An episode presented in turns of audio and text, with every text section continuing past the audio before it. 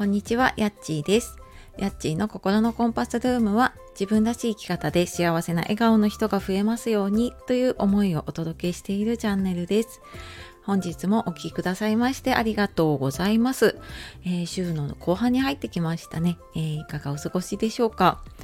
え、昨日はね平日水曜日だったんですけれどもあの子供がね昨日県民の日で千葉県民の日であの小学校がお休みででなんかそしたら私もちょっと休みや休み気分っていうわけじゃないんだけれどもなんとなく休みモードに入って昨日気がついたら配信するのを、はい、していなかったなと思って いましたが、はい、その分今日ね配信していきたいと思います。で今日は今日はえーと、自分の人生楽しんでますかっていう話をしようと思うんですけれども、えー、その前にね一つ最初にお知らせです、えー、説明欄の方にあるメール講座とメルマガの方ですね。あの自分らしく生きたいけどどうしたらいいのかわからないなとか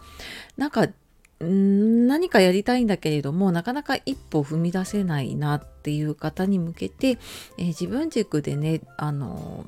でなんかそれもこう頑張らなくっても、えー、自分のね望んだ人生手に入れられるよっていうような、えー、ちょっと自分の見方とか捉え方を変えるっていうところをねあの中心に伝えています。で週に2回ぐらいメルマガの方を配信をしていてで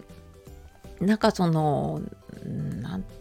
なノウハウだったりとかそういうのっていうよりは、えー、メンタル的なね土台、まあ、そこをしっかりすることで、え、自分のやりたいことだったりねスキルとか能力を活かせるようになるので、まあ、そこそういうのをね私の経験を通して感じたことだったりとか今ちょっとぶつかっていることとか、まあ、そんなことを配信しているのでよかったら見てみてください。で、えー、今日の自分の人生楽しんでいますかっていうことなんですけれども、えー、これを聞いているあなたは今自分の人生楽しんでいますか、まあ、人生とか仕事とかねいろんなことどうですか？えー、今朝ね私ツイートをした時にうんなんかあのー私母親になってからやっぱり自分の好きなことがねなんかやっちゃいけないって思ったり、まあ、もちろんねあのやれる時間とか余裕もなかったのもあるんだけれどもなんかそうやって自分を見失ったりとか自分軸っていうものを、うん、なくしてきたなっていうふうに思ったのででなんかでもそれは実はあの母だからねこれやっちゃいけないとか母だからこうしなきゃいけないっていうのって実はなんかこう自分の中にねこう刷り込まれていることでこうできた思い込みだったりすることが多いんですよね。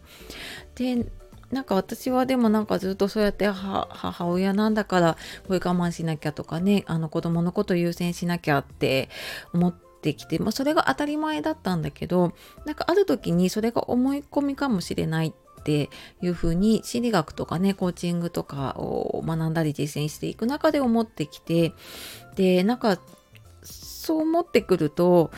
自分がねあのじゃあ子供にどうしたいかって思った時になんか子供に本当にどうしたいかなって思った時にやっぱ子供にはこう自分の好きなことを見つけてなんかそれをやってほしいなって思ってでだとしたらじゃあ自分にできること何かなって言ったら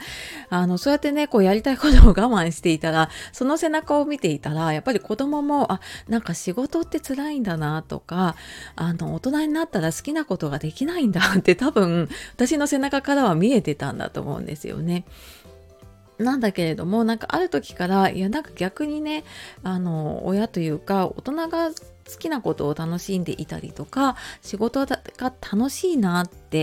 まあ、それ口で言うだけじゃなくてもう背中で見せるっていうかうんなんかそれを本当にもう字で言っていれば多分もうそれを見ていった子供ってきっとあなんか仕事って楽しいんだなとか大人になったらこんな楽しいことができるんだっていう風に結構なんかワクワクするようなね人生になるんじゃないかなって思ったんですね。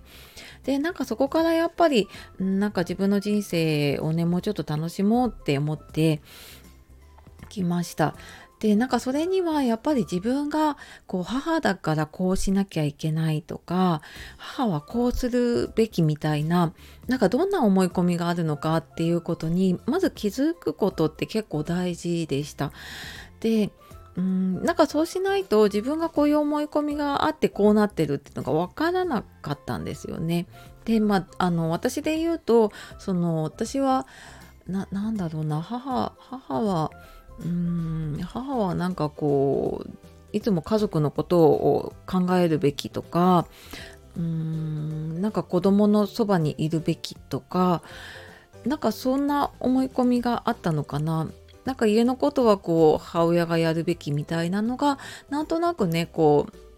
まあ、自分の育った環境だったりとかやっぱりうん教育で習ってきたこととかなんかそういうものでやっぱりそういうふうに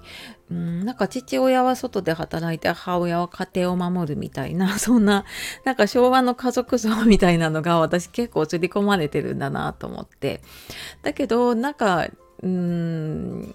まあそれもねあのあるかもしれないけれどもでもなんかそれよりもねやっぱり、うん、私はいつも思うのはね自分の人生って一度きりだしでそれもねいつまでこの人生ほんと今日明日で終わるかもしれないしね。って思った時にやっぱりなんか自分の人生目いっぱい楽しんだ方が、うん、得だろうなって思って。でそこからはねなんかうーんなんか罪悪感を感じないというかこうやって楽しんでいることがきっと周りにとってもいいことなんだっていうふうにね思えるようになりましたね。